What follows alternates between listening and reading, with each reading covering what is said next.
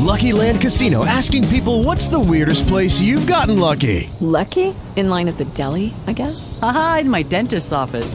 More than once, actually. Do I have to say? Yes, you do. In the car, before my kids' PTA meeting. Really? Yes. Excuse me, what's the weirdest place you've gotten lucky? I never win and tell. Well, there you have it. You can get lucky anywhere, playing at LuckyLandSlots.com. Play for free right now. Are you feeling lucky? No purchase necessary. Void where prohibited by law. 18 plus. Terms and conditions apply. See website for details.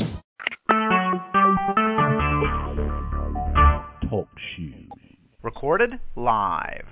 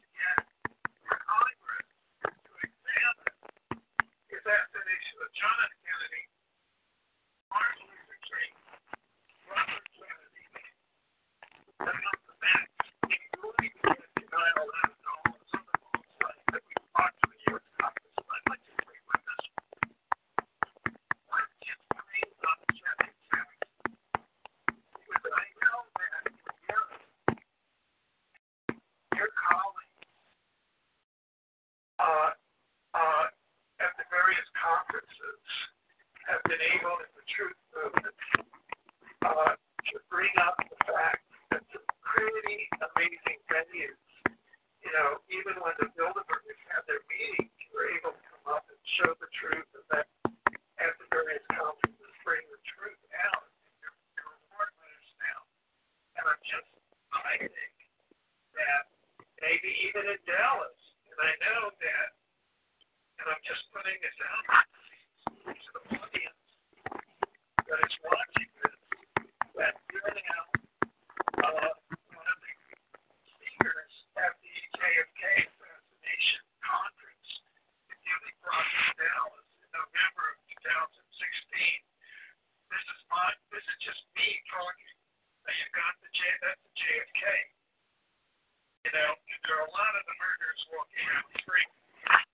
However, Jesse Jackson is a major voice in the United States and one of the false leaders of this cabal that has been out there since the decade, you know, since the summer of 68, 63, 68.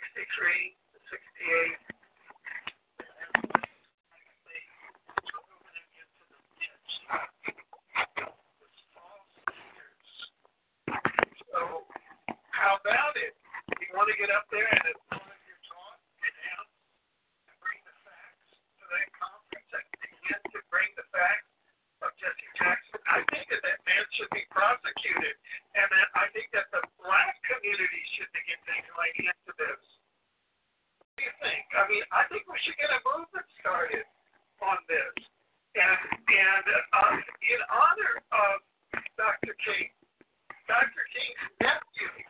We had to give him asylum here in Vancouver for 2 or 3 years because he had to flee the United States because the United States secret government wanted to assassinate him, and I've done programs that are still online. Anyway, back over to you. I don't know why, but this has really got me going. I know it's hard. I just got to control myself, but. No, I mean, the amount of treachery here is extraordinary. And Jesse Jackson has got to say something. I mean, I know people who were sincere advisors in his two presidential campaigns who he's ruining the United States.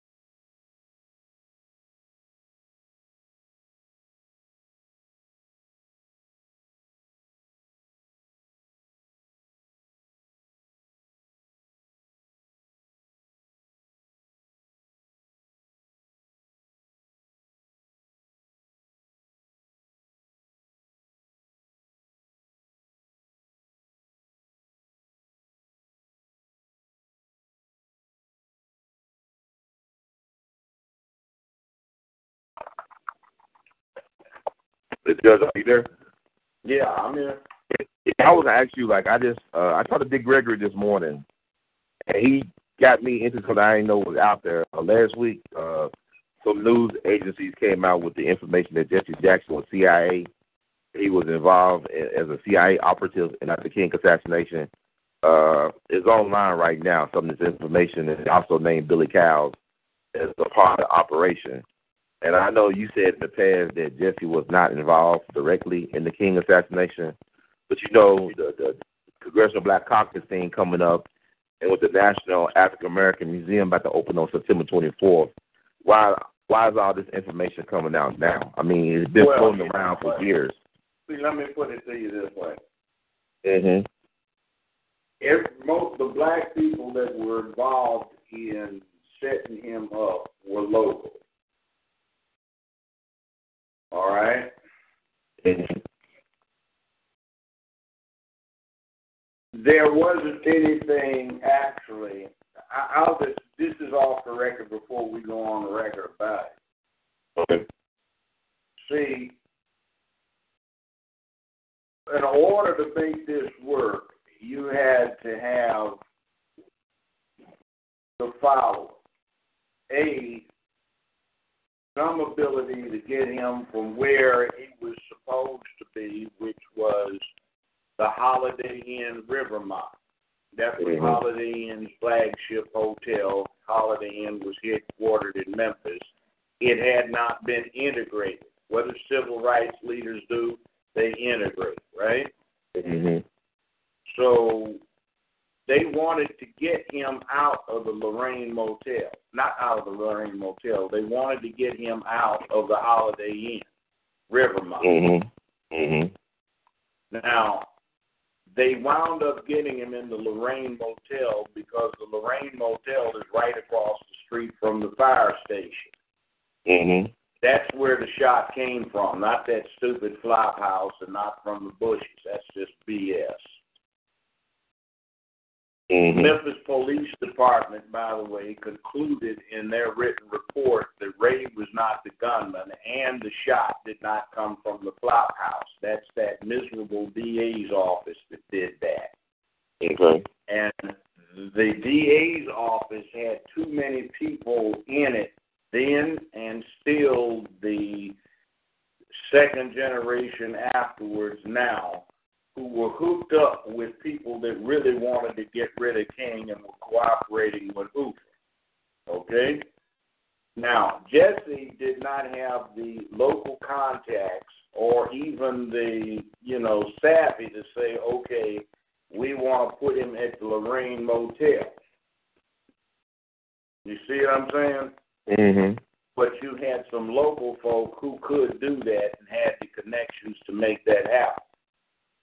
All right, next plan is you want to get him open to a shot. So how do you get him in a position where you can take the shot with no unfriendly witnesses? So does Jesse have anywhere he can cook up to get King to go to provide the shot? See what I'm saying? Yeah, I know in the article it was saying that Dr. King, like you said, he normally would stay at the Holiday Inn. Then he was shamed into actually staying at the Lorraine. But they said that Jesse Jackson at the Lorraine, he was at the bottom floor at room 206. That Jesse changed the room from 206 to 306. That Jesse, his point people, he actually, like you said, Jesse didn't have that type of power to do certain things on the ground from a logistic point of view. But he was in contact, allegedly, according to the article, with the Dixie Mafia, Russell Atkins, who was the leader of the Dixie Mafia. He was the one that was responsible for the local logistics, so to speak, and Jesse had a point person between him. Yeah, the Dixie Mafia, the Mafia has been in Memphis. Mm-hmm. What they did is provided the financing to build these malls, and they also run money laundering operations. Right now, principally down on Beale Street. Oh, so they're still around. The mob is still the mob. It's still a mob. Oh, yeah. But if you're talking about the real mob, I'm talking about the Sicilian Italiano thing, not even lightweight bullshit. Right, right. Other other babe you have to hook up with is C. J. Edgar Hoover had some working arrangement with the mob. They let him gamble for free. Mm-hmm. In other words, if he lost, he didn't have to pay. If he won, he kept his winnings. He was a gambling junkie. Other thing is there's another little untold story. Hoover hated the Klan. You know why he hated the Klan?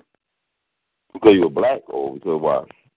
Well, yeah, because they kept burning, literally, they burned crosses on his parents' yard, accusing him of passing for white. Mm. By the way, that's on the History Channel and the Smithsonian Channel. It was a couple of weeks ago. It may still be running. J. Edgar Hoover's hookup with the mafia. So that thing, for example, when they got those 4 civil rights workers that disappeared and whose bodies were found buried in the levee. That's what they found that is Hoover personally hooked up something with the mafia. They sent one of their enforcers down. Mm-hmm. And what's supposed to have happened is the guy goes into this hardware appliance store run by the Klan Dragon. He buys a television, wants the guy to take it to his car. So when the guy takes it to the car, the dude does his thing, kidnaps the guy, takes him to a shack that he's already got set up, ties the guy up, tortures him for a couple of days, and gets a 4-page handwritten confession with all the details because the FBI couldn't get any leads. So that's part of this little hookup that Hoover had with the mob. You know, he claimed they didn't exist, which is a damn lie because they were letting him gamble. Mm. And they had pictures of him and his boyfriend, Colson. So the mob didn't have to worry about the FBI. The FBI just focused on petty gangsters like Pretty Boy Floyd, Machine Gun Kelly, and that kind of shit. Right, exactly. Made news media. But, you know, that whole thing about Elliot Ness and Melvin Purvis, who they call G-Man and all this shit, see, they were recruited from outside the FBI, and they were made special agents, not FBI agents. Mm-hmm. An FBI agent until 25 years ago, 30 years ago, was supposed to be either a certified public accountant or an attorney who specialized in taxation. Mm-hmm. Because the FBI got given the job right after World War I to keep tabs on the legal production of alcohol, after they had been tasked with enforcement of the Mann Act or gathering information. That's the one they got Jack Johnson on. Took his wife along state line on a train, and Georgia didn't acknowledge white-black marriages, so they said it was for immoral purposes. So that's what they put the man in the penitentiary for traveling by train with his own wife, who happened to be white. Mm. Okay, now, they couldn't carry guns until Hoover got to blackmailing them because dealing with these hoes under the Mann Act, he wound up finding out which New York politicians, federal, local, and state level, were doing what and who had DD, which was apparently pretty widespread amongst the elected officials. So he blackmailed them into letting the FBI carry stuff, and they built up this propaganda image, which basically was unmerited. And they did a lot of surveillance on anti-communist stuff. That was Hoover's thing. And he particularly hated the Klan because of the treatment his family received at their hands. Right. Now, the Smithsonian Channel features a couple of them they had on Hoover and the mob.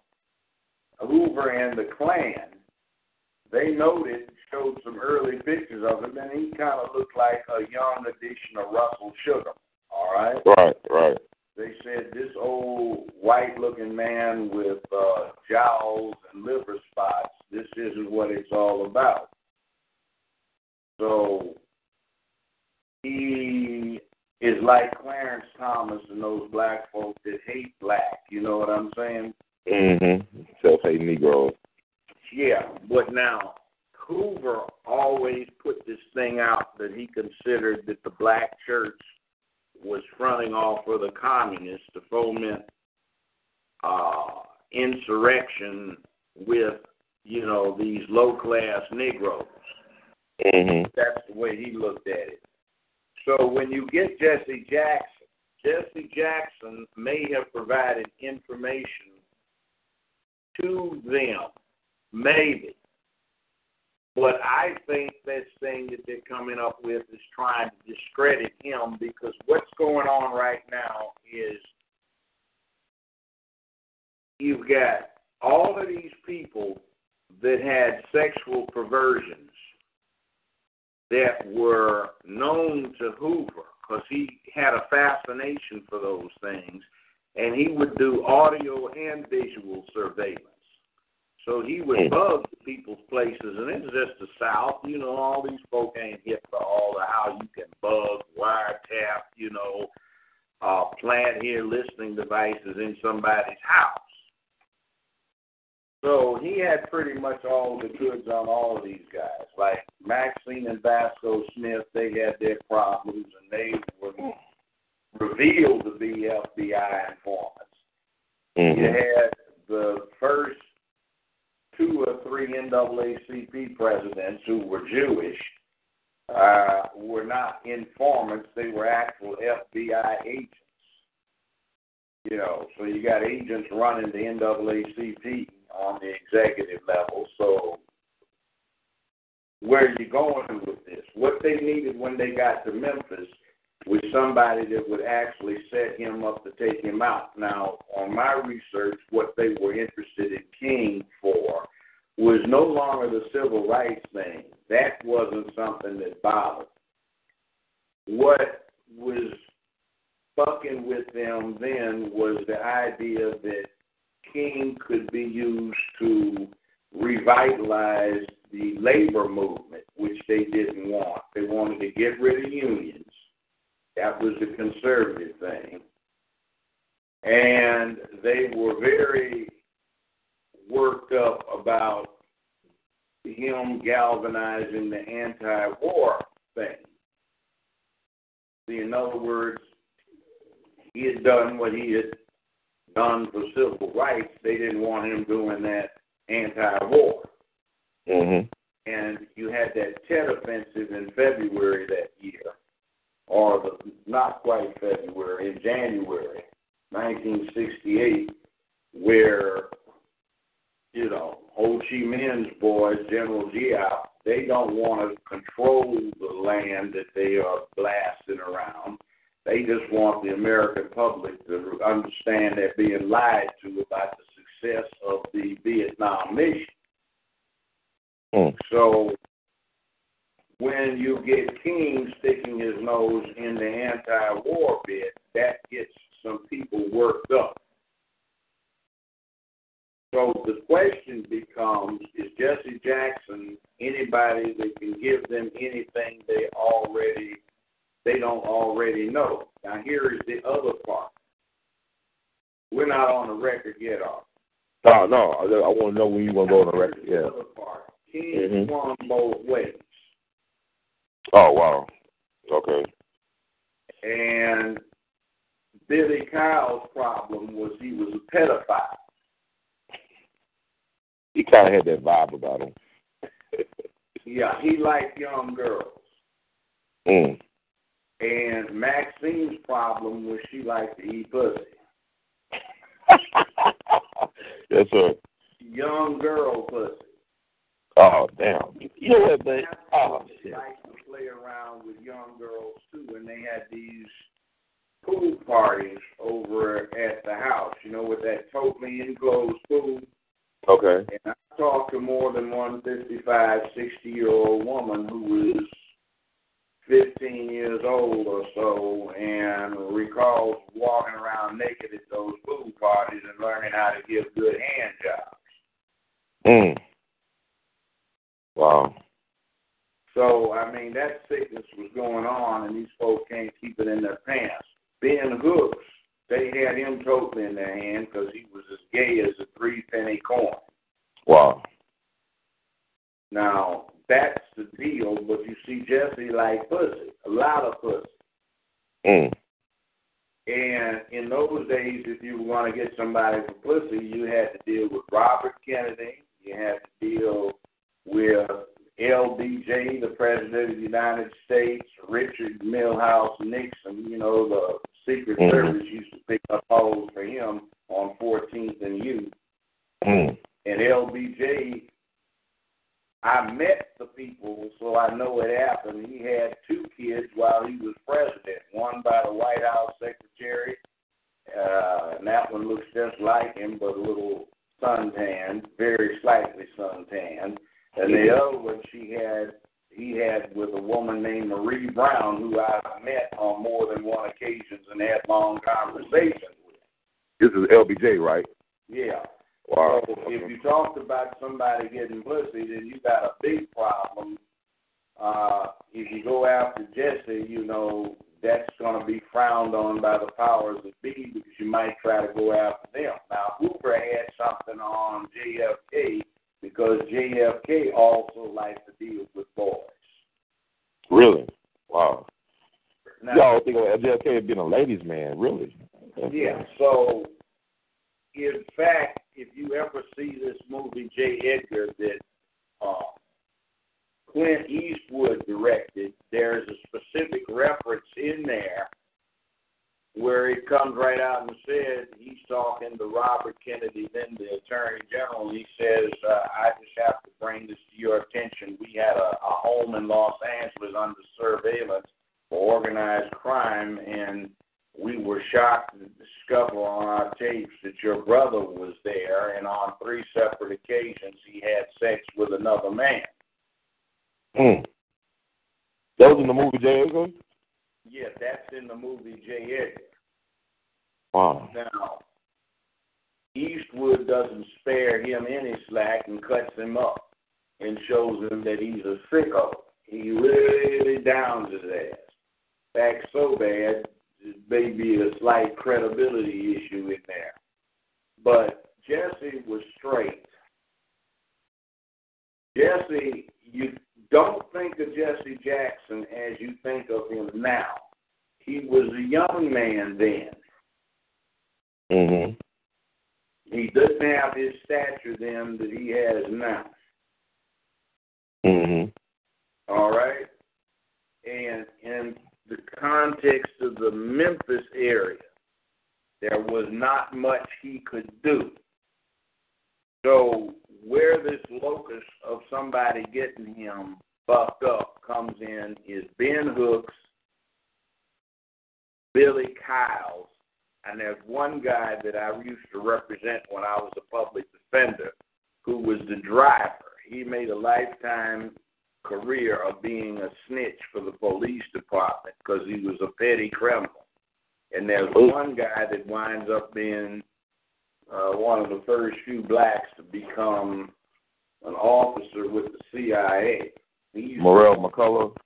Yeah. I called him on the phone. I actually got him on the phone last year. Yeah, you told me that. Yeah. We talked about it, but keep those things in mind. And what I think may be going on is another effort to discredit a credible black man. You see what I'm saying? Now, he's talking about Solomon Jones, right? That was the driver, right? Solomon Jones? Yeah. Okay. He's a snitch. Is he still alive? Nah, I think he's dead. He's probably dead. Or he'd be 90-some years old. Wow. Now, I put this to Jesse Jackson when I was sitting next to him on an airplane one time, and his summary was, we need to get to the bottom of it. Okay? I talked to Reverend Lomax. And he said we need to get to the bottom of it. I talked to Ben Hooks. His response, interestingly, was exactly the same as Billy Kyle's, and was, we need to let sleeping dogs lie. And that was the same thing with Billy Kyle's. Quote, we need to let sleeping dogs lie. So what my thought is that they've been trying to destroy every single black man they can destroy and demonize them who's straight. Mm-hmm. In Hollywood, they've been systematically getting rid of all straight black men, me included, who do not read scripts. Mm-hmm. By the way,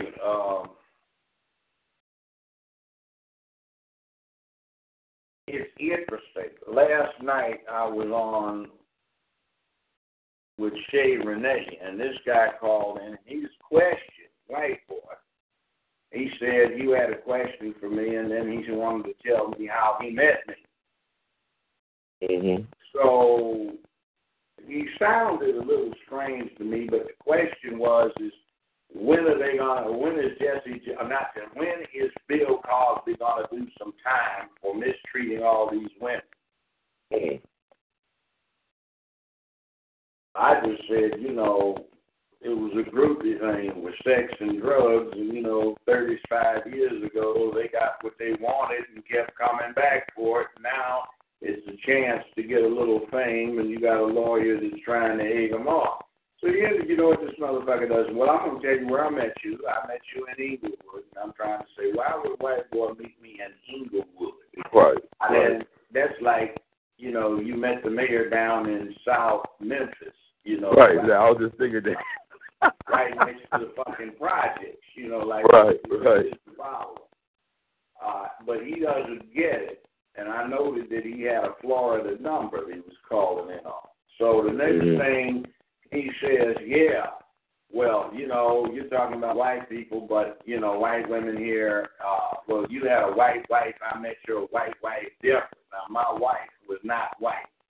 She grew up in Richmond, and she was a glorified hood rat, if any damn thing. But, I'm listening to this guy, so he said, I met you at this function where all of these important people were, and, we went into the one bathrooms and did some coke, shot up a little bit, and I'm on, this motherfucker's crazy, but there's a delay, so we cut that. Then this motherfucker says, I did a line of coke and sucked it off your dick, I'm going, whoa. This motherfucker was going on that gay thing. Right. So you can't attack a straight black man, so what do? You try to act like he's gay, too. Mm-hmm. So I said, oh, man. So I just said, it ain't going to work. Yes, sir.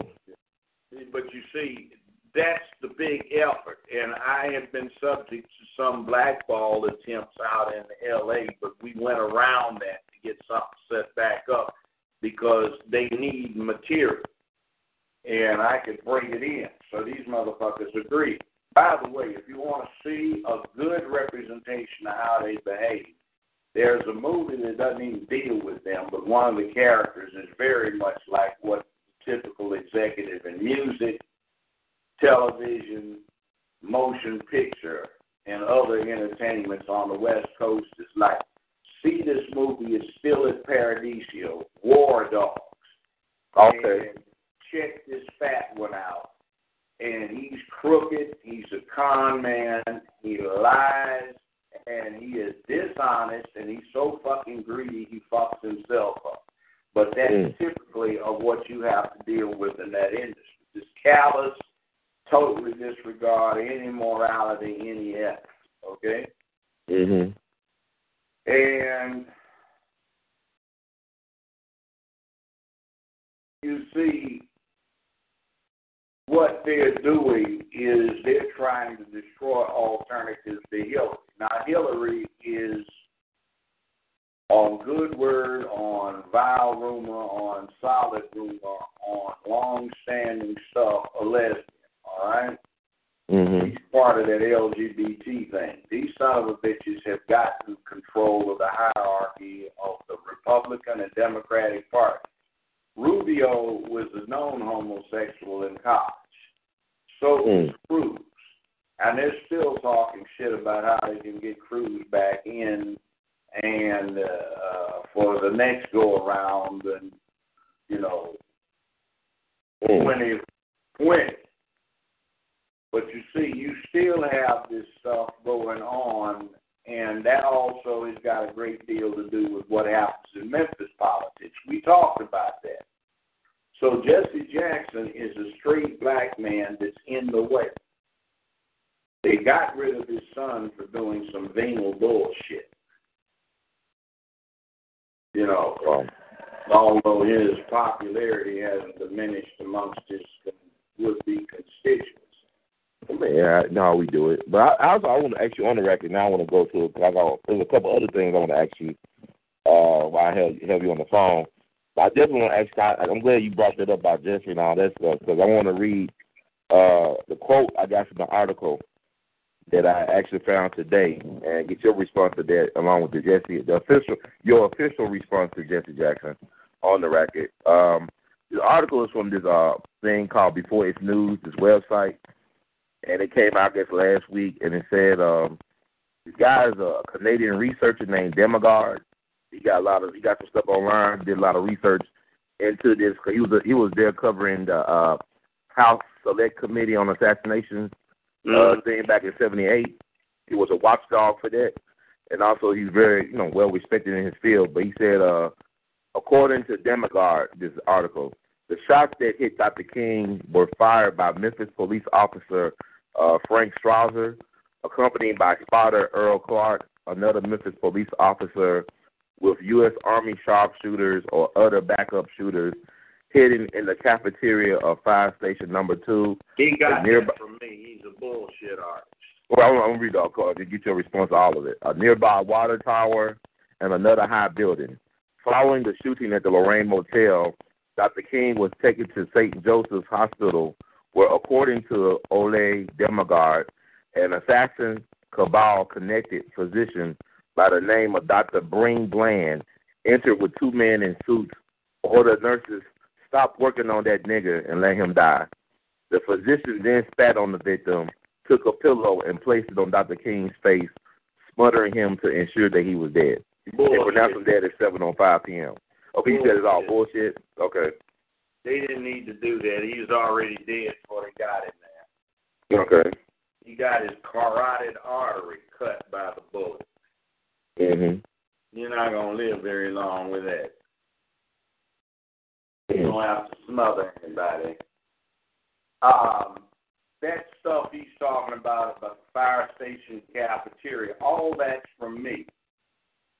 I've been speaking about that since 1995 or so, okay, 96 later on, and in the last 10 years that I've got around, that shot came from the fire station cafeteria. I don't know what the names of the shooters are, and I seriously doubt that it was given out by the name Memphis police officers.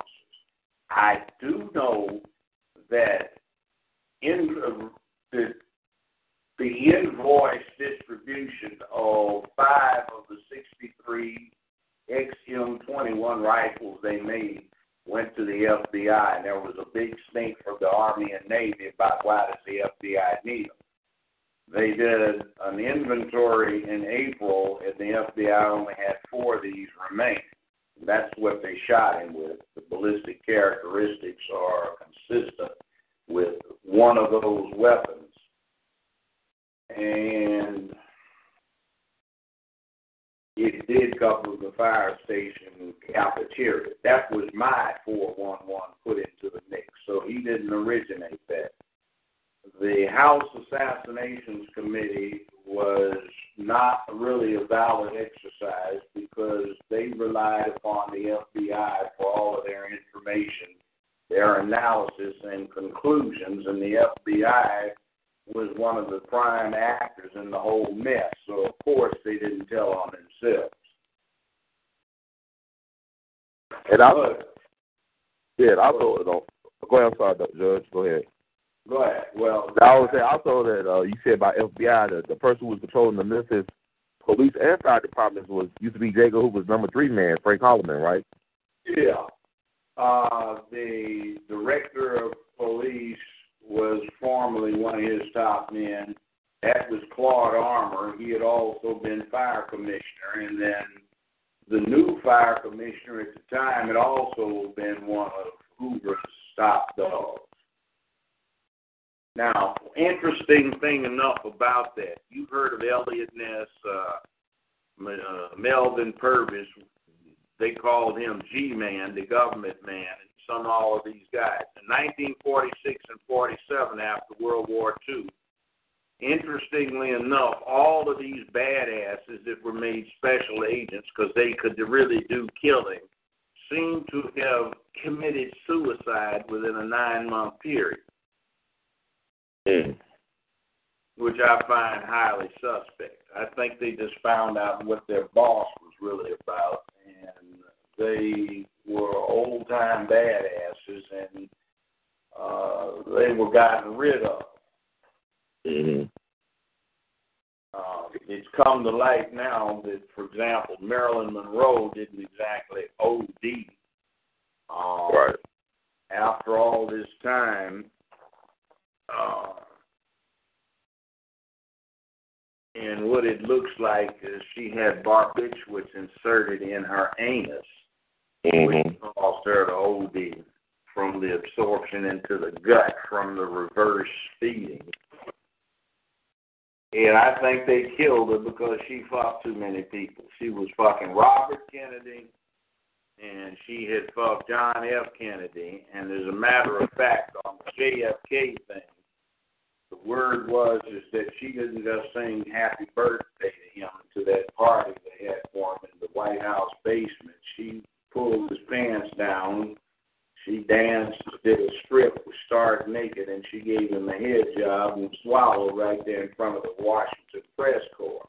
But that was a different day. That was a man-man thing, so they weren't about to print it. Mm-hmm. But she was too open and notorious about it, and she was fucking people outside that little political group. They probably felt she was a threat to tell what she may have heard, somebody tell her an indiscretion. I mean, like the coroner, Thomas Noguchi, said as much about there wasn't a suicide. And also he did Robert Kennedy's and I think Sharon Tate's autopsy. But Thomas Noguchi said it. The same thing you said about the barbiturates or whether it putting stuff in her anus. She was actually murdered. That she wasn't not exactly a suicide. They got rid of her. Then like I said, there was Robert Kennedy, though. The shot came from behind that killed them. It didn't come from front where Sirhan Sirhan was from. Yeah, and why we know all this information and he's still in jail? Yeah, well, see, here's what goes on. Mm-hmm. Legally, what happens is you recruit scapegoats. Mm-hmm. Now, if they become part of the plan, even if they aren't the gunmen, they technically are guilty as co-actors, accessories, you see.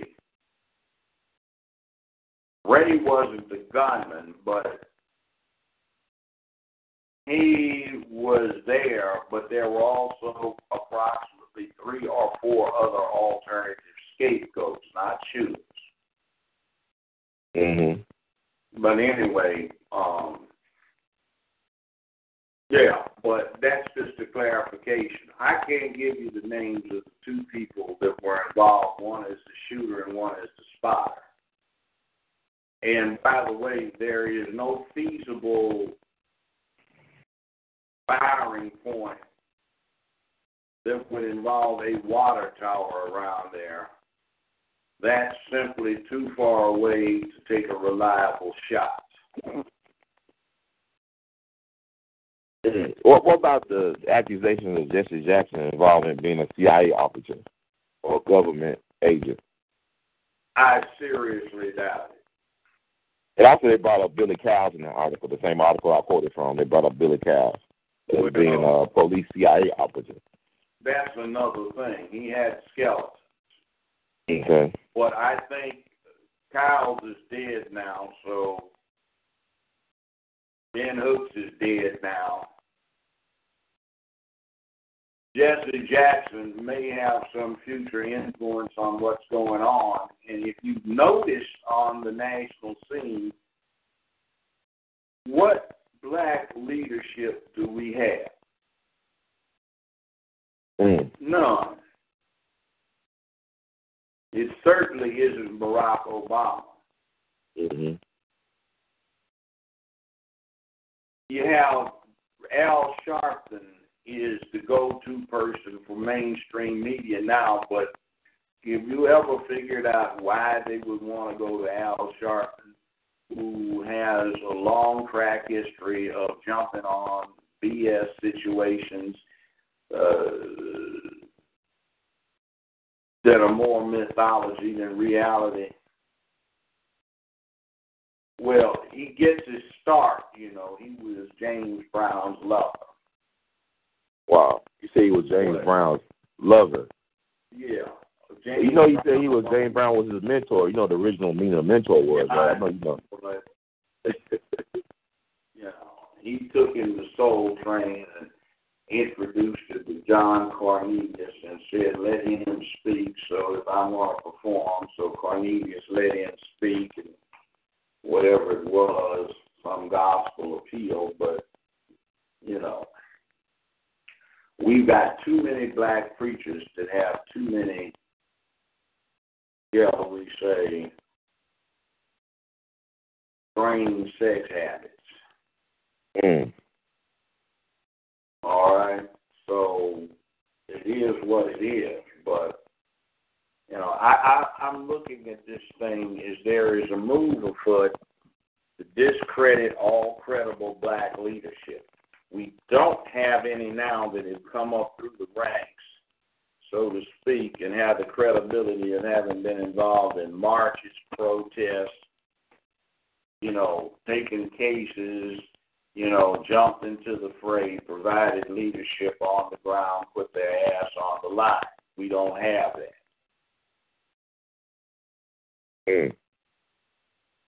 So we have these nice guys, pretty boys that CNN likes to trot out, who, if you know anything, strike you as individuals who know nothing. You see, where is our leadership? And half our leadership is either into strange sexual practices, or they have stolen something, or they're on the take, or they're getting blackmailed about some indiscretion they've been up to. And typically around the country, they use juvenile courts to keep leverage on would-be black leaders, and sometimes white ones, because they've got outside children. Wow. This juvenile court around here is notorious and flagrant in their use of extortion to control political and appointed officials.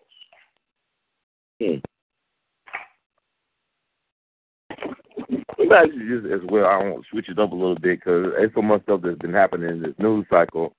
I mean, your take on Colin Kaepernick not setting up for the national anthem. What are your thoughts about that? And the response from, I guess, his fellow athletes or non-response, the pros and cons of people looking at the situation. What is your take on it? First Amendment to the Constitution of the United States. It's his right. Why not? If he wants to protest it, it's a point. You're out there providing the services to keep the peasantry in line. And if he doesn't like the fact that you want to go sacrifice yourself for the good of the country, you come back home and you or your children or your relatives or acquaintances wind up, or family members wind up getting slaughtered on the street. And how did he put it? The people that kill them get paid leave. Mm. And back in the 60s, nobody stood up for the national anthem. You remember the poster they used to have at the Olympics? One brother standing there with a fist with a glove on his hand. Right. And the other one standing with the other fist. Yeah. Yeah, I recruited one of those brothers to law school. Wow. A friend of mine. You know, he's dead now. He died a few years ago. He was sick. Mm-hmm. But I know his girlfriend, his wife of all those years, she's a judge out in L.A. He was a lawyer, and his wife used to be best friends with a fiancé I had 45 years ago. Okay. So we did those kind of protests. Now he added something to the mix. The last time he got down on one knee, which was an interesting twist, and he said that was out of respect to the people who served the country and put their behinds on the line, you know, in a hot fire zone. I had respect for them. It's just what this country has not done to ensure that all of its people are protected. Like Black Lives Matter, but the rest of the phrase should be Black Lives Matter as much as any, because in America, life matters, but some lives seem to be worth more than others. See where we're going with that. So the Black Lives Matter is black lives should make as much difference as anybody else. Mm-hmm.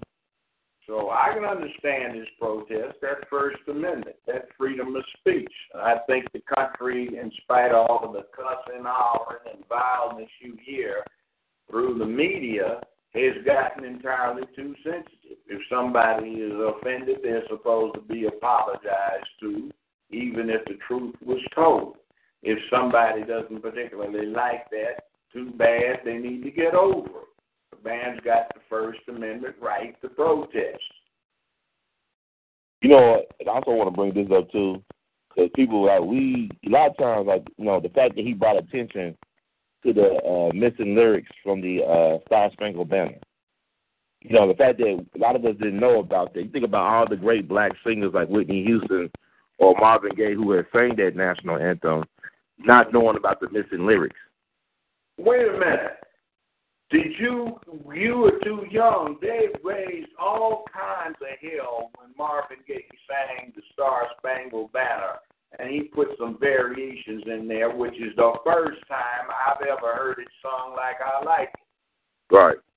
Because nobody can sing that song. The lyrics were Key. Scott Key came up with them. I think it was November 14, 1814. He was watching one American fort be bombarded all night long.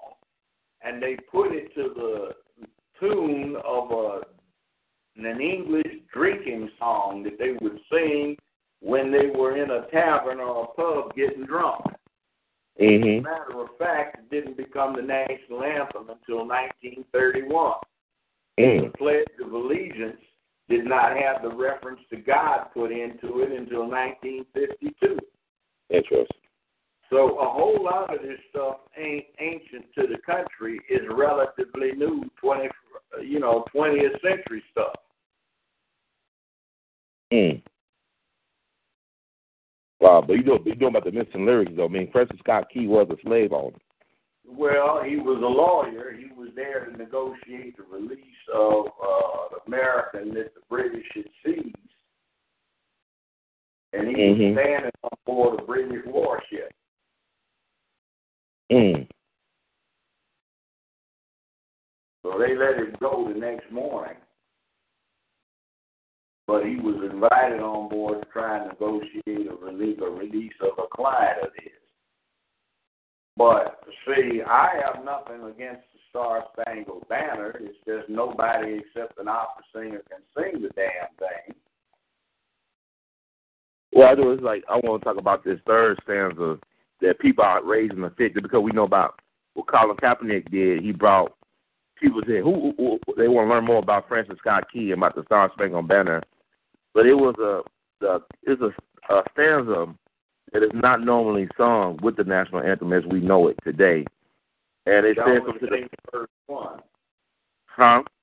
They only sing the first one. It was printed as a long poem collection, a poem in some of the local newspapers, and it spread like wildfire amongst the new states.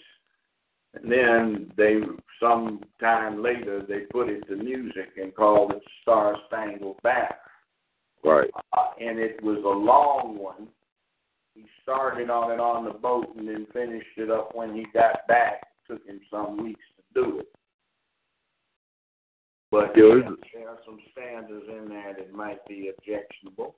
Yeah, it was like one lyric or one line I'm going to read. It said, no refuge could save the hireling and slave from the terror of flight or the gloom of the grave. And it said that hireling and slave refers to black slaves hired to fight on the side of the British during the War of 1812. Yeah, that too. The British offered to get them free. Matter of fact, they had some blacks fighting for the U.S. too. Mm. But they didn't get treated right. See, you have to remember this. England freed its slaves in 1741 or somewhere thereabouts. Mm-hmm. And they didn't deport them, so those slaves spread into the English population.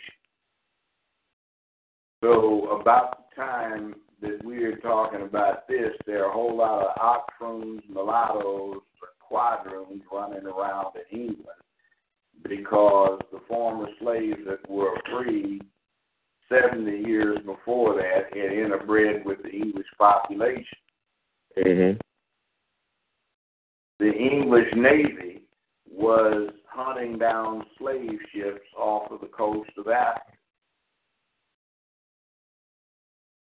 And shortly, the Maroons down in Jamaica mine, they were going to get themselves free mine. Wow. I thought we'll read this too. I'm just fascinated by this whole thing. I'm reading something about Jackie Robinson. Well, he wrote about the Star Spangled Banner in his autobiography. And I'm just going to read this. Your fellow UCLA Bruin, all-time sports great, he said something to this effect. The story about Jackie Robinson is reported by Kareem Abdul-Jabbar in his book on the 761st Armored Regiment.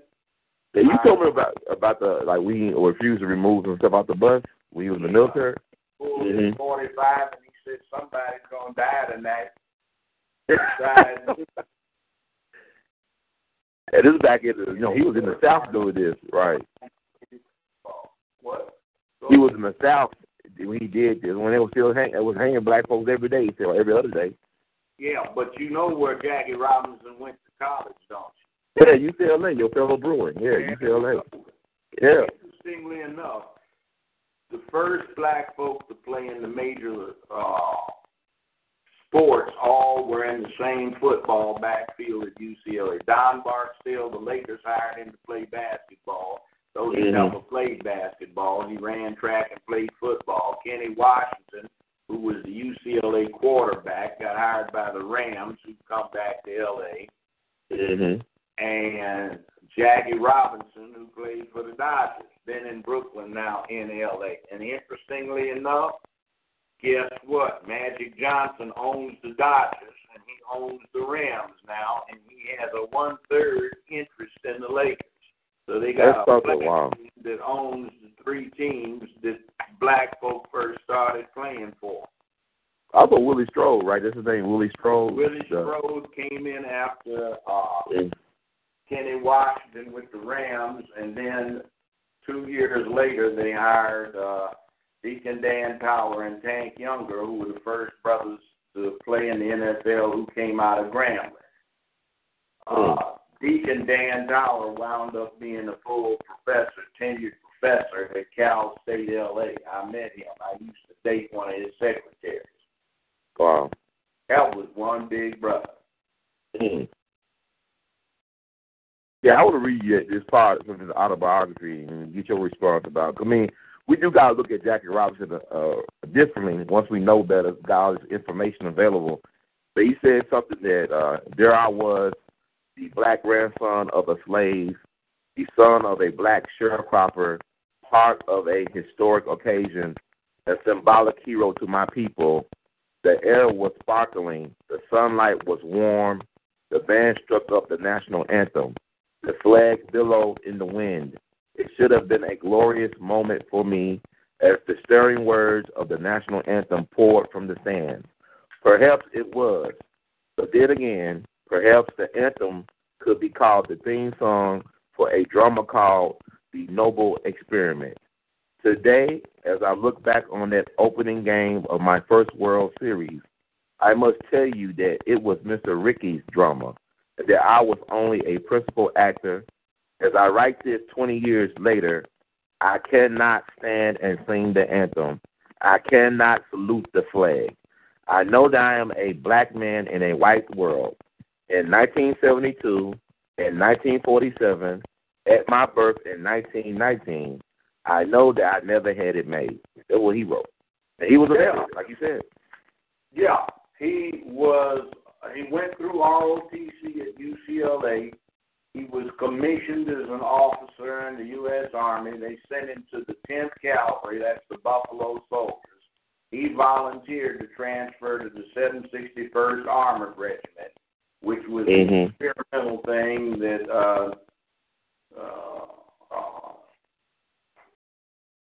Mrs. Roosevelt wanted set up, and he became captain, base morale officer, and then when he wouldn't move to the back of the bus, his regular commander, who didn't want anything done to him, took ill, and they brought in a racist from Alabama, and he demanded that Jackie Robinson be court-martialed. He got acquitted.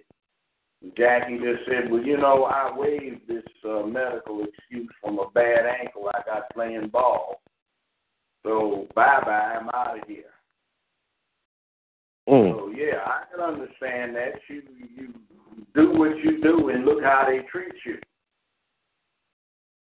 You know, 761st Regiment is the second highest decorated unit in U.S. Army history. The first was that bunch of Japanese down in Italy. So, you know, just look at that. You know, and by the way, they had one of the highest casualty rates in the war. Wow. So they got cut off of a whole lot of medals. Wound up that Nixon awarded some to them that were, you know, posthumous or had been approved and then disapproved. And Clinton wound up giving out a bunch of them that had initially been ordered but then declined back in the day. They were the spearhead for Patton's Third Army. And they got no breaks. They got no R&R, no rotation, no nothing. They were in combat longer than any other, continuously in combat longer than any other U.S. armored unit. And in World War II, because of the inferiority of our tanks, the tank corps was known as the Suicide Corps. So that's what he signed up for. And look how they wound up treating him. And by the way, he had a bodyguard, white boy, named Chuck O'Connor. Right, the rifleman. The one that played the rifle. That's right. And it started off when some pitcher deliberately tried to beam Jackie Robinson with a baseball, hit him, and Jackie Robinson had a bad temper. But before he could go out and do something, Connor comes out the dugout and knocks the pitcher out. He got thrown out the game, but for thereafter, you know, that was his play. And when he's talking about what he wrote, he's referring to the general manager, owner of the Dodgers, who was playing that off. He wanted to pick up the black population in Harlem to co-patronize those ball games. See, they didn't have event discrimination in New York in those days. So he wanted to make sure he got people there at the stadium. And they also hired Don Newcomb, who wasn't but 17, and they hired Roy Campanolo at the same time they did Jackie. Those two went to the minors, and then they brought him up, and I talked to Don Newcomb for about 2 hours face-to-face 4 years ago. He used to talk about what a horrible temper Jackie Robinson had. But Don Newcomb is the only Major League Baseball player to win all three of the awards that can possibly be won by a baseball pitcher. The only man in Major League history. But you see, they got some home run hitting, ass kicking, base running stalwarts, which, if you recall me telling you some years ago, is not what we got when we got Barack Obama. It's not what we got when we got Thurgood Marshall. You see, somebody that paid his damn dues, kicked ass, took names, and went back and kicked some more ass. So we don't have any of those on the national scale. We got one internationally. I told you about it. Lewis Hamilton. They did a 60-minute interview on him last month. You know what they called him? The best race driver of all time. Lewis Hamilton. Yes.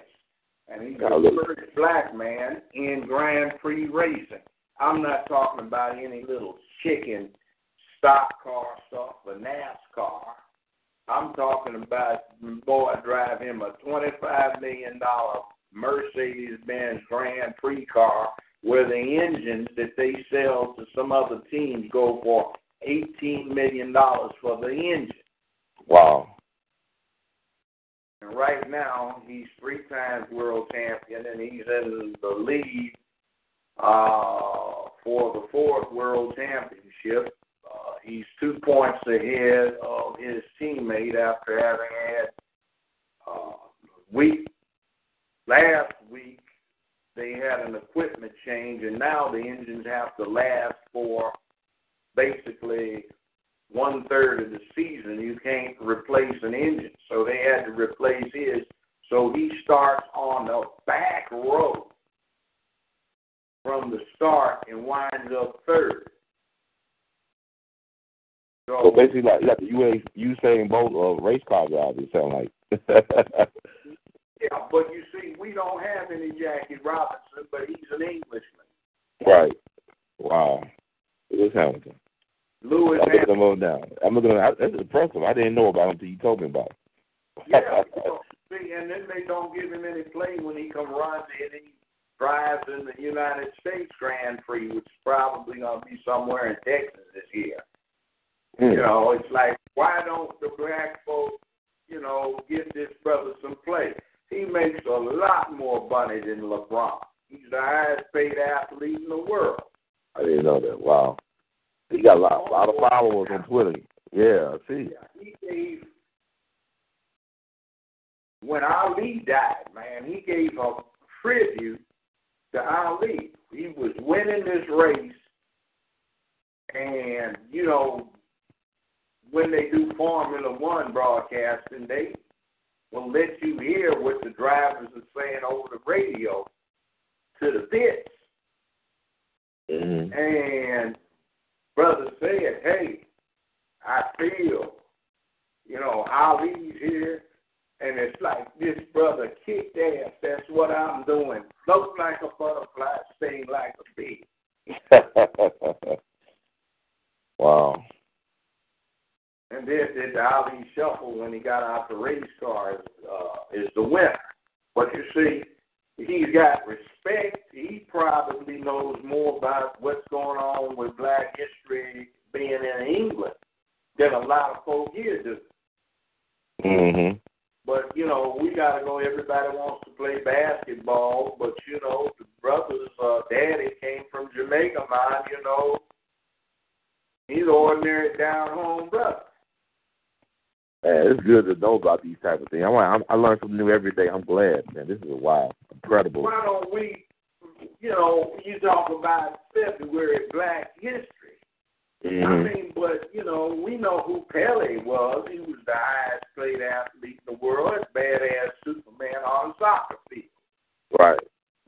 Everybody in the world know who Ali was, but, Americans don't know who Hamilton is. And then, the interesting thing is when he wins the German Grand Prix, 2016, and in 1936, that's when Adolf Hitler had the Nazi sponsor, the Mercedes team, and they were doing that Aryan Superman shit. So here, the number one driver for Mercedes is a black man, and he wins the German Grand Prix. 80 years later. Impressive.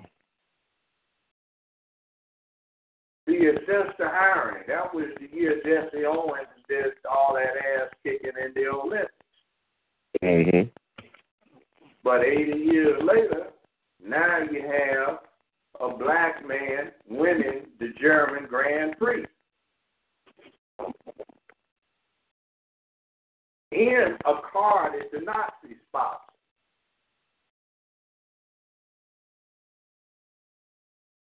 See, it's just like, that's what I think is going on with this whole Cosby bit. That's what's going on with the Jesse Jackson bit. They want to get rid of black leaders. And Jesse Jackson's a straight man, and ain't nobody coming up yelling, he got me drugged out. Because you take all these tired, old, wrinkled-up groupies who wanted sex and drugs, and you put them out there. And what do you do when you want to get rid of a black man? If you look at American history, you're accusing them of raping a white woman. I'm glad you brought that up, because I want to get your take on the Nate Parker situation, the guy who created the Nat Turner movie. They're supposed to come out this October the 7th. And, they brought up his old allegations of raping a white woman. And he was acquitted of the charges. What do you think about that? Like, you know what that woman's history is. I mean, you can almost feel sorry for her. What happened with that woman's history was her daddy left her mom. She had two other siblings. The state took them away from the mom and put her in a foster home. Before she enrolled in college, she tried to kill herself twice. So, what is one of the hardest cases to defend in a trial is rape. And when you got a black man accused of raping a white woman, that is extremely difficult. He got acquitted in trial. And without him knowing it, she tried to kill herself again and wound up being successful. That's not his fault. She tried to kill herself twice before she met him. So you want to badmouth the brother. He's a straight black man in Hollywood, and he came up with a great thing. You know what that movie represents, don't you? What does it represent? A Birth of a Nation. It was the first full-length feature film in American movie history. It glorified the Ku Klux Klan, and they had all of these white people in blackface playing Negroes who abused white people in the South. Mm-hmm. So he remade the movie and tried to put a little history in there, and the deal is Nat Turner revolts because they jacked his woman around. And all through the 19th century, even after the Civil War, they were afraid of another Negro uprising, which they had a few. Mm-hmm. Yeah, we talk about that. Okay. Yeah, okay, interview me, man. I'll be here all damn day. Oh, yeah. Yeah, I was there. Hello? Yeah, I'm here. Yeah, I was there. That Turner thing, I was thinking it was interesting because when you were saying all that, I was thinking about what happened last year with the Dylann Roof situation. Like they caught him, the guy who shot the 9 people at the church. Yeah. And they caught him in Shelby, North Carolina.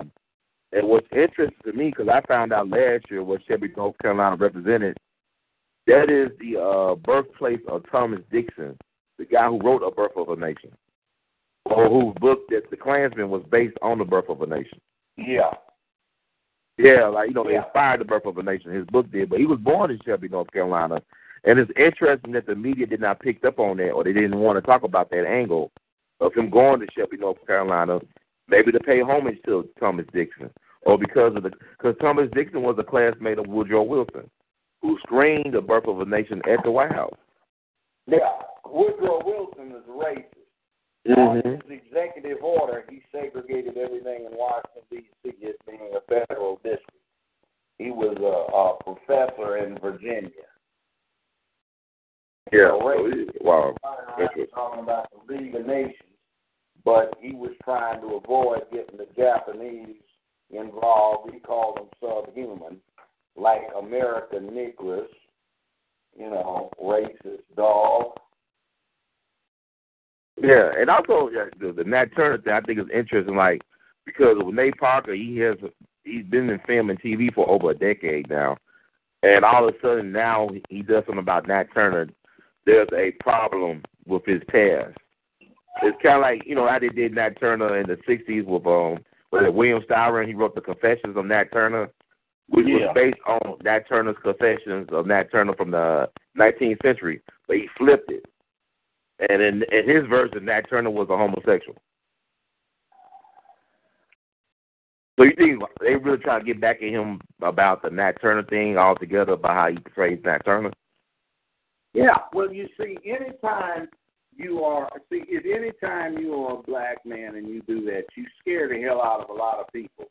You particularly scare the LGBT people because they tried to co-opt the black movement and claim they are affiliated with the same interest, which is not the case.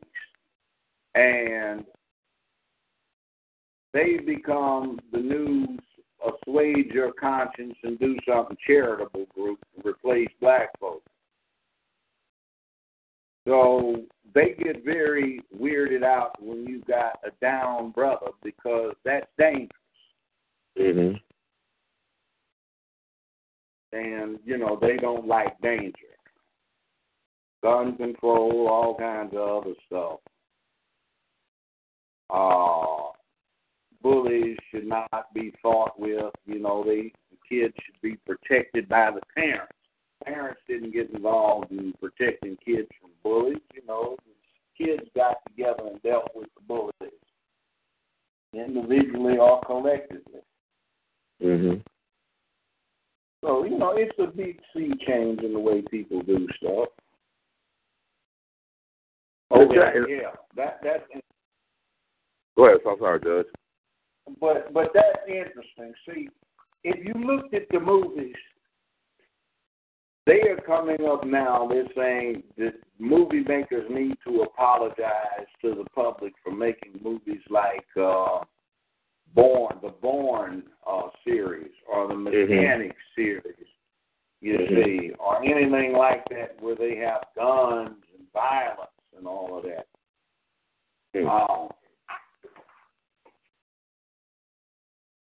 And then you come up with flipping the script on Birth of a Nation, you know, that falls right up in that, oh, you ain't supposed to do that kind of thing.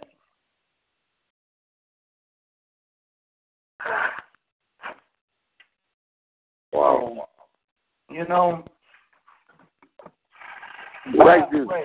Morgan Freeman's doing a thing on Through the Wormhole this week. You should watch it. I will check it out, The Wormhole. They do science, but they're talking about radicalism. And guess what? The research by psychologists indicates that watching violent movies, playing violent video games, actually makes you less prone to violence out on the street or actual violence. Really? Yeah. except unless you're a psychopath. And one of the ways to correct some of these right-wing type folks is to show them stuff that's extremely violent and make them feel uncomfortable about it. Wow. All right, speaking of the right wing, go ahead. I'm sorry. Go ahead. I'm gonna like, you know, just hop out on the right wing because I want to get your take on something. But you go ahead and finish your thought. On what now? You can finish your thought. I didn't even interrupt your thought. I just want to take it back up. On the right wing, I was interested in your take on that, on the good Reverend Mark Burns, for Donald Trump, one of his supporters, who was outed as being a phony this past weekend. Well, you know, when you have that thing happen in a campaign, I don't know if you can attribute that to the candidate because there's so many opportunists that flock to political campaigns to advance their own personal agendas. So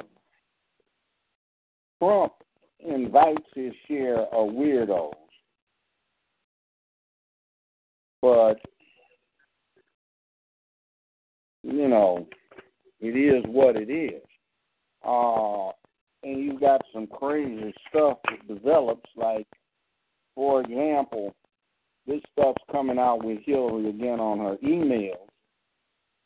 And she was actually discussing drone strikes to take out ISIS folks on this commercial email account. Now, you know, you getting ready to do that James Bond shit on somebody, so you use the same server that you use to order some makeup or a pair of panties. See, that kind of, or it comes out now like stuff marked C, which is confidential, not classified, not secret, not top secret, but confidential, and it comes directly from the Attorney General, from the Secretary of State's office. But she's the Secretary of State, and she doesn't know what it means. Wow. So it's what you're getting is a reflection of a pampered, upper middle class somebody that's spoiled, that went to an all-girls school, whose family supported Barry Goldwater, who revived the race card, who supported Tricky Dick Nixon, was chairman of the Republican Party at Wesley all-girls college. You know what I'm saying? Right, right. And, boy, it's like we just love us some Missy Clinton, don't we? Sure enough, them Clinton show good to us. It's like, come on. P. Diddy did come up with some interesting stuff, like, why do we just give our votes away? Right. You know, if there's no choice, stay home. And then they're talking about the lesser of two evils. Actually, I think Hillary Clinton is extremely dangerous to the black community. Why is it? You know, slightly digressing, we always talk about solutions to black violence. We need what? More basketball, video games and stuff to keep the kids amused. No, that's not what they need. What they need is jobs, school, and training. Yes, sir. But we don't get that. And under Clinton, we're not getting that because she is a bought, crooked politician who is owned by Goldman Sachs and the Wall Street financial banking institutions. Wow. You get $16 million in speaking fees in 1 year. You've been bribed. You have been owned. Mm-hmm. And she isn't using that money to campaign with, by the way. She's not? No, that's just personal earnings. But you know what's interesting, though? I might say what's interesting is that Donald Trump is fascinating to me because he does say what a lot of people think behind closed doors, but he was really the one that got folks to focus on the Clinton Foundation. He really directed the media because he was talking about that on a consistent basis for several months about the Clinton Foundation and about the emails and about a lot of different things. And my thing is this: I think a lot of times, I mean, like you said, they don't such thing as a lesser evil. Number one, Hillary and Donald are both related; they both are relatives. And then, what's interesting about the media is the fact that Donald Trump there was arrested back in 1927 for being a Klansman. Mm-hmm. Is it a New York Times? I think, why did they bring that up? Why did they bring up the New York Times article from June of 1927 that talk about Donald Trump dead, being a Klansman in Queens, getting into a fight with the police? They actually mentioned his name in the paper. Mm-hmm. Fred Trump. Look at Hillary's daddy being an executive for Goldman Sachs, a minor executive. Exactly. You see.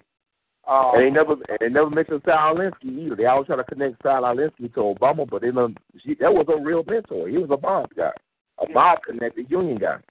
Yeah, and that's the gangster that went to jail, and the Obamas got his house for free. Mm-hmm. You talking about Saul Alinsky? Yeah, you talking about it was like another guy you talking about? Not Saul Alinsky, right? Because he was already. He's been dead for a while, right? Or, no, not the ones that the gangster that got sentenced in 2008. Oh, the other guy. Okay, I got you. I forget his name. I may confuse him with the one he mentioned. But Obama was mentioned by name in 7 counts of the indictments against this guy, a RICO indictment, as an unindicted co-actor. Oh, Tony Rezko? Yeah, Tony Rezko. They do like a mob name, Tony Rezko. It sounds very mafia sounding name. Yeah, so, in RICO prosecution, usually they try to trace every dime of crime to something. When they do, they snatch it, but they didn't go after the house. Wow. And the Obamas got it free of charge. I mean, it's a gangster town, Chicago. I mean, it's a gangster town. To put it mildly.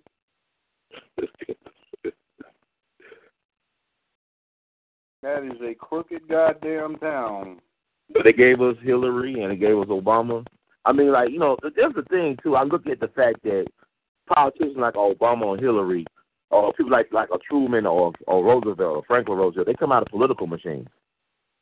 All right, the Crump machine in Memphis. I mean, you manufacture these people. They are selected before they are elected, quote unquote. Do you think it'd be better for black people to focus on local politics and local organizing instead of national politics? Would that be more effective and more beneficial for black people? No, I don't think they need the limit to local politics. A lot of times on the local level, what's going on is the local politics are so locked up and controlled by tightly knit factions that black people can't get any justice. Look here in Memphis. You got Strickland for the mayor, and only 19.1% of the registered voters are white. You see what I'm saying? You have half the black judges you had 15 years ago. You lost the 2 black mayors, you see, and it's a setback. You lost the Board of Education, where it was a city thing, operated as they should have, and it's gone crazy. The Democratic Party has been, its charter has been revoked. So where do you go with this on the local level? You see, but overall, there is some clout that can be felt in national elections. Plus, Democrats in the South tend to support Democrats in national elections, even if locally they're solidly behind Republicans. Well, you can't abandon the national influence that we can get, because sending in the National Guard or coming up with a federal act, even if it's improbable right now, sure as hell could help a lot more than some of the other stuff that goes on. Well, on a local level. Well, let me ask you about that. Go ahead, go ahead, Judge.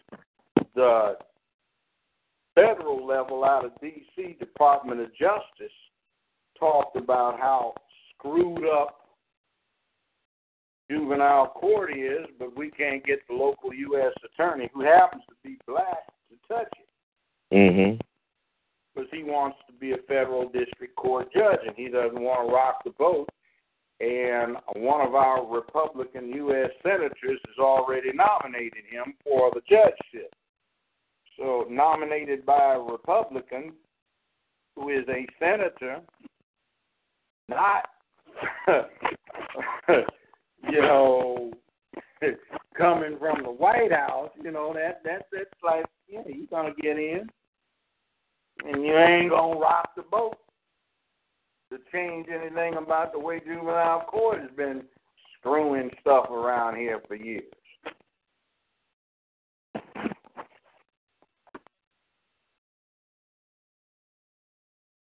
See, that's the kind of thing that's,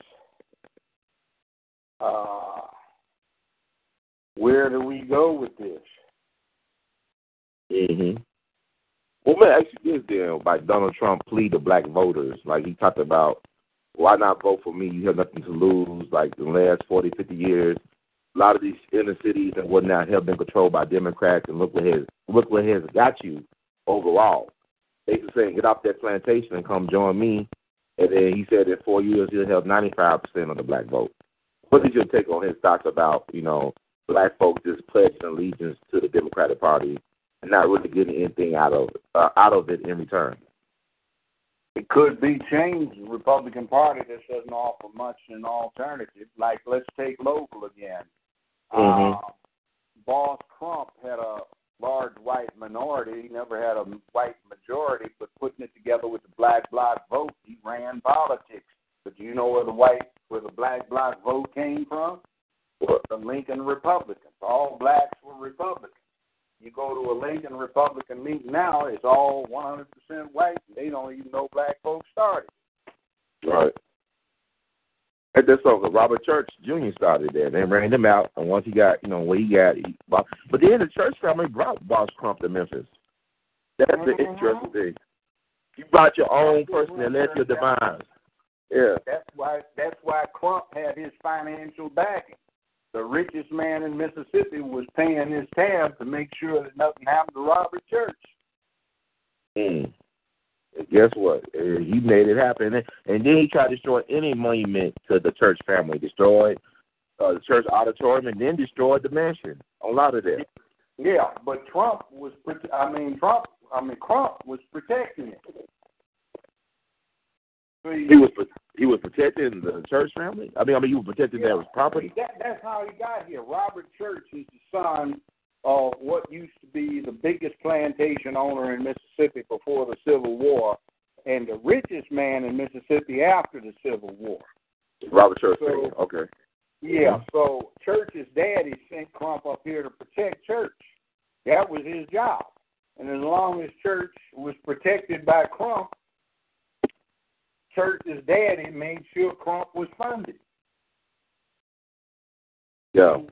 That's why Tennessee was exempted from the enforcement provisions of the Civil Rights Voting Act, because they'd never taken the vote from blacks. Now, unfortunately for the present circumstance, Crump, assisted by Church and then Lieutenant Lee, after World War One, they set up a structure.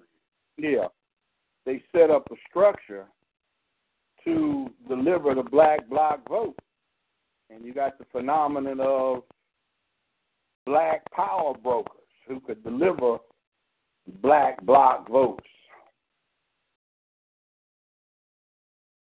Yeah, but I was saying later on he did turn against the Church family and caused Robert Church to leave Memphis, right? Robert Church Jr.? No, he doesn't turn against the Church family.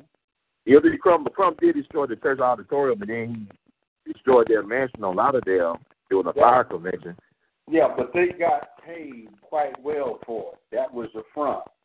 Oh, really? So the Church family was in cahoots with Crump. Yeah.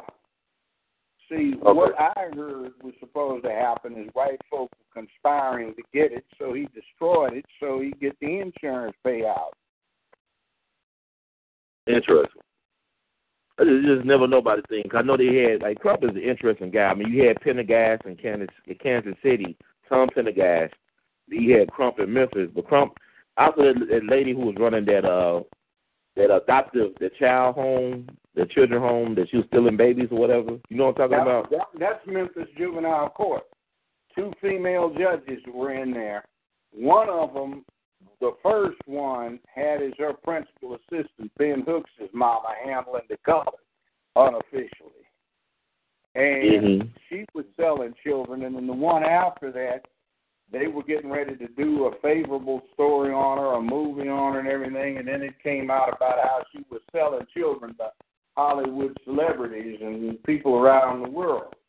So that's how Kenny Turner got in there in 1963 to smooth it out. They consolidated the Memphis Juvenile Court and the Shelby County one, so it's Memphis and Shelby County Juvenile Court, and then they put that 7th grade dropout, that bastard Turner, in there. What's Turner's name? Turner who? Kenneth Turner. Judge Kenneth Turner. And see, Turner, for the last 20-some years that he was in there, couldn't hear cases because of his educational impairments. But he privatized it, and he was selling Negroes for profit to the penal system around here, always has been, screwing up black families on purpose. And the way he got his power and what he used juvenile court for is he used to be captain of the vice squad. He was gay. And he knew what black folk were screwing what white folk and who liked to bend over and drop his boxes to his ankles and get it that way, and what women were perverted. And some cops one time gave me some copies of some arrest tickets where they busted off in there, supposedly to back up a vice operation, and found Turner bent over a couch, getting it up the rear or giving somebody a head job when they broke off in there. Wow. See, so it's in the arrest ticket. So they gave me a big, thick package of these things some years ago and said they thought it might be of help. Wow. And the lady I was looking at, and the woman I was referring to, her name was Georgia Tan, and she operated the Tennessee Children's Home Society, an adoption agency when Boss Crump was around, and she died in September 15, 1950, they were doing an investigation. She ran juvenile court before the last woman ran it. Really? Wow. Oh, man, it's just slavery, boy. Ooh, yeah, it was selling kids. Yeah. They used to even have auctions, sell the kid to the highest bidder. Wow. Oh, man, this is crazy. Oh, man. It's sick, man. Really sick. And what up with these white swimmers, man, getting in trouble? I know about the rapist, the Brock guy. You know, he just got out of jail. The swimmer from his name Brockton or something like that. Yeah. Well, what happened was they vandalized the convenience store. Oh, you talking about Ryan? That's Ryan Locke. That's Ryan Lochte, whatever his name is. Yeah, well, several of them vandalized this convenience store and tried to cover it by claiming they got robbed. See, the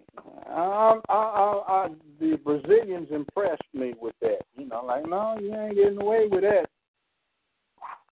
Well, how would you have handled that? How would you have handled that as a legal guy, a legal professional? an expert. How will you handle that case with him lying like that and then leaving the country? Well, they did it right. In other words, see, the U.S. gives out the stiffest prison sentences in the world. Okay? Mm-hmm. What they actually serve before getting put on parole is about a little more than the whole sentence elsewhere. See, like they give somebody 10 years on a robbery here, okay, armed robbery. Mm-hmm. And then everybody said, well, he didn't have to serve but 3.5 years before they gave him early release on parole. Yeah. But in England, they give him 2 years, or in Australia, 2 years. That's the sentence, and that's what he would serve. But we got to give him 10 because somebody's saying, I'm tough on crime, so I made the sentences stiffer. Mm-hmm. And then you run into the problem, okay, fine, how you pay for this? You know, you're paying $94,000 a year for an inmate and only $4,200 a year for a high school student. Mm. Wow. Well, what do you think about like the rape culture? I guess we got a rape culture definitely here in America. About the guy Brock Turner. Go ahead. The Brock Turner guy, the swimmer from Stanford, the Stanford swimmer who was accused of rape. He just got out of jail after serving just a couple of months, I believe. And there's been an outcry. That was for sexual battery. Okay. That's the one, yeah. So what's your thoughts about that? Was that handled correctly? Well, I didn't hear it, you know. Mm-hmm. And they have guidelines, and I'd have to hear what they had. I showed mercy to more than one defendant, and I've got people that come up to me now thanking them for giving them a break but showing them the light. Mm-hmm. So I don't know what went on. Sorry. You know, they just put somebody on diversion for a homicide, but then they turned down Paula Skene, who relied on all these black votes to get herself elected judge, turned down Henry Brooks for judicial diversion on that little picadillo. Mm-hmm. Hmm. Wow. So, Judge, I ain't going to hold you up too long, but I want to thank you so much for always taking the time to offer input. Do you have any other thoughts you want to share or anything, updates or anything? No, it's kind of sort of like you have to think. And see, one of the things that's going wrong right now with the whole system is the news media, which is known as the Fifth Estate. Mm-hmm. That's supposed to zealously report and analyze what's going on. And sometimes being entertaining by either the style of the writer and the way he writes or the way they present the news has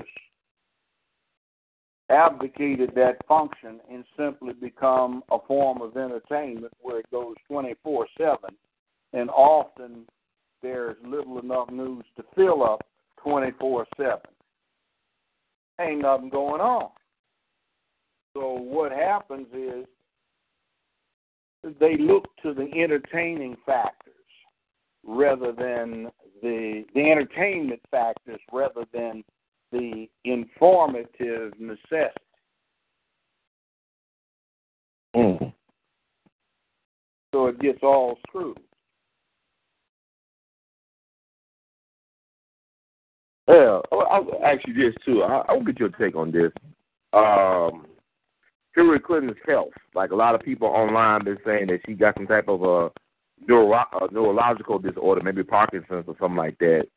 And many people are claiming that this may be the reason why she may not become, why Barack Obama may have a third term. Like she'll win the election, quote unquote, on election day, and before she's sworn in, she would step down because of health reasons, and then Barack would, make his case for being president for a third term. can't do that. They had a constitutional amendment.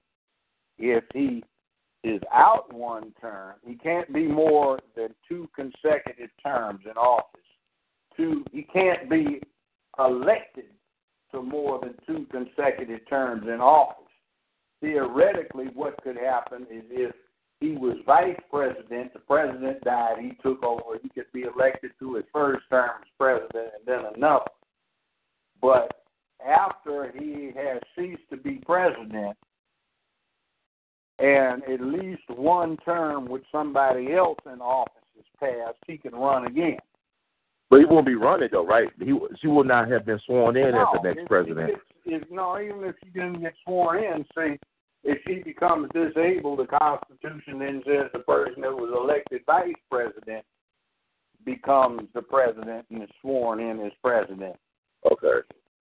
Well, it's going to be interesting. I mean, a lot of people think that, this might be the, coming of martial law because they're saying that why is his daughter not going to college this year? Well, what else is going on? The truth of the matter is the oldest person elected to be president was Ronald Reagan. Mm-hmm. If Hillary Clinton gets it, she'll be the second oldest president to be elected in U.S. history. And if Trump gets elected at 70, he will be the oldest person in American history to be elected president. So are you willing to say who you think might win? I mean, right now, who you think may win the election? It's up in the air, but if things keep going the way they are, I think Trump may come out the winner. I think that Hillary is going to have more nasty stuff revealed about her past and the way she handled some stuff as Secretary of State. Personally, I'd rather Trump be in there. She's the type who trying to prove herself tough does stuff that should not be done. Mm-hmm. In other words, instead of trying to be a badass, look at it objectively and is this the best thing to do under the circumstances? Mm-hmm. I don't trust her for that. And I don't like her body language. Mm-hmm. Her body language is really, really, really bad. Okay. In other words, she's telling you a lie that she doesn't even believe a lot of times when she's speaking. She conceals a lot or attempts to conceal a lot when she speaks. This thing about her jabbing her hand with the fingers down so her fingertips hit the podium, that's body language for I'm trying to build a wall around myself. I don't want what I'm saying to get expanded upon. Just take it narrowly.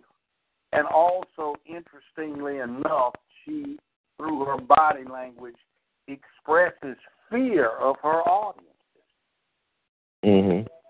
which is not good at all.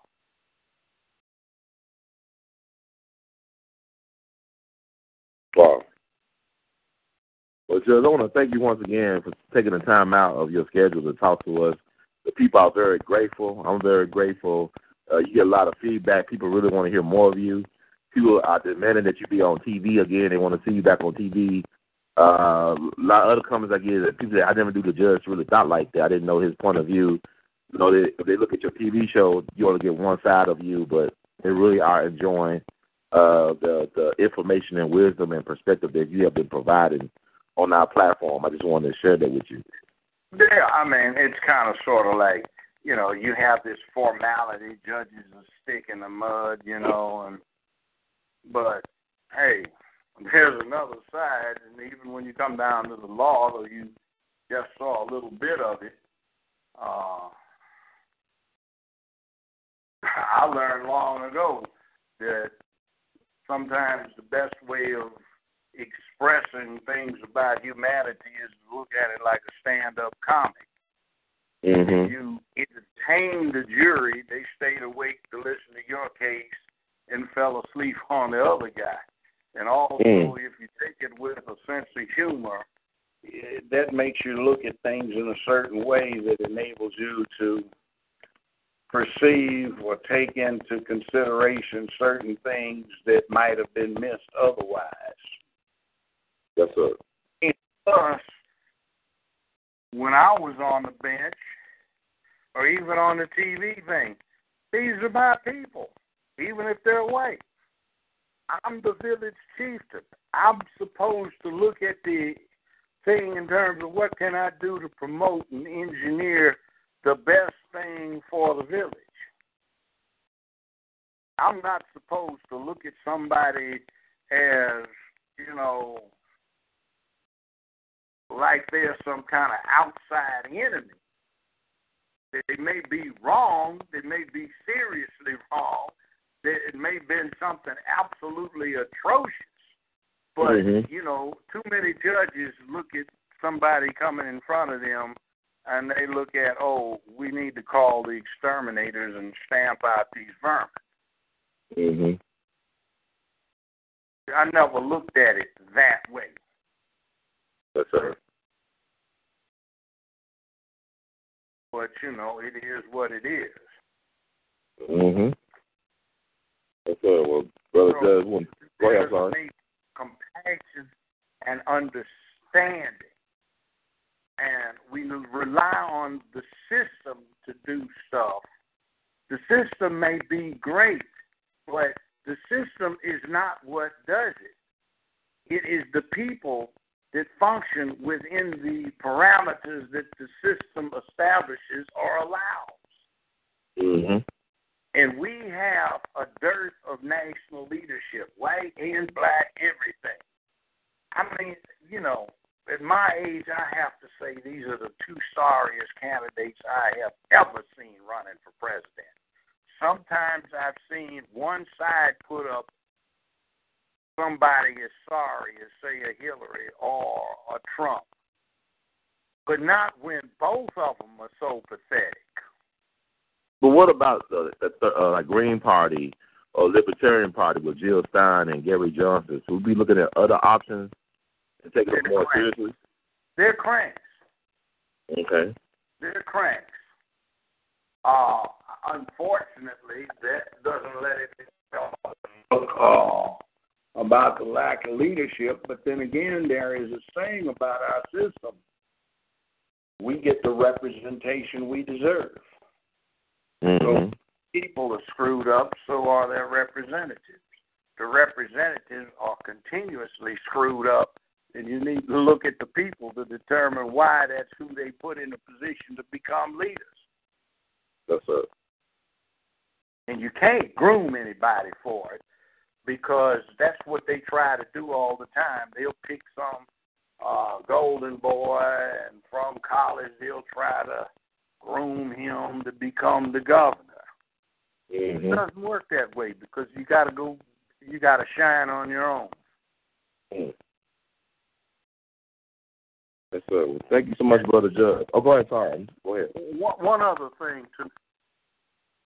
I'll give you an example of what I'm about to talk about. Ike Eisenhower got elected, and his campaign slogan was "Smiling Ike." Even today, people get the impression of Smiling Ike Eisenhower, right? He's known in the U.S. Army as being the commander with the foulest mouth in the history of the U.S. military. Now, does that fit his public image? It does not. Now, what's happening right now is there used to be a private, personal thing that only the friends knew about, and if they were wise, they overlooked that because they were looking for good government. But nowadays, with social media, they pay so much attention to stuff that used to be left for a gossip page that every time they get a would-be leader in, they go dig up some dirt for ratings, and they destroy his ability to be an effective leader. Right. But you see, here's the other thing, too. That's only if you're straight. If you're gay and you don't get caught doing some 14-year-old boy in a public bathroom at an airport, you get a pass. And see, if you are a gay man but you got a wife, you know, they would get on a they'd get on a straight man with a straight wife for messing around. You know, they'd call him, you know, he ran around on his wife and looked down on him. But if you're married and you're gay, that means you're cheating on your spouse with your gay partner. Mm-hmm. But they don't, have you ever heard them jump on that? Mm-mm. Never. Mm-mm. They'll proudly announce somebody has come out and admitted that they're so-and-so. Or they might give it scant coverage, or they might jump on the bandwagon to crucify the person that outed the individual. Because, you know, I always think about Anthony Weiner when you saying all this, like the ex-congressman who liked to do a lot of sexting, like sending pictures of his penis to, like, females. And so, like, there, he got in trouble recently. But you could tell he's very much a straight man doing something that a lot of other people do. They do that stuff, but he happened to be a public servant at one point, and who his wife is as far as connected to Hillary Clinton. Yeah. What's your take on that? I mean, it kind of... illustrating the point. Yeah, I mean, it's indiscreet, you know. It's sort of like, you know, the crime is not so much that you did it. It's just that you lack the discretion to pick who to do it with. Exactly. And you should never use your position to coerce getting something you want. This is true. Well, he shouldn't be in office anyway. You got poor judgment like that, right? You make poor judgment like that. That's the point. That's the point. Mm-hmm. It's like, what else are you likely to do that's kind of dumb?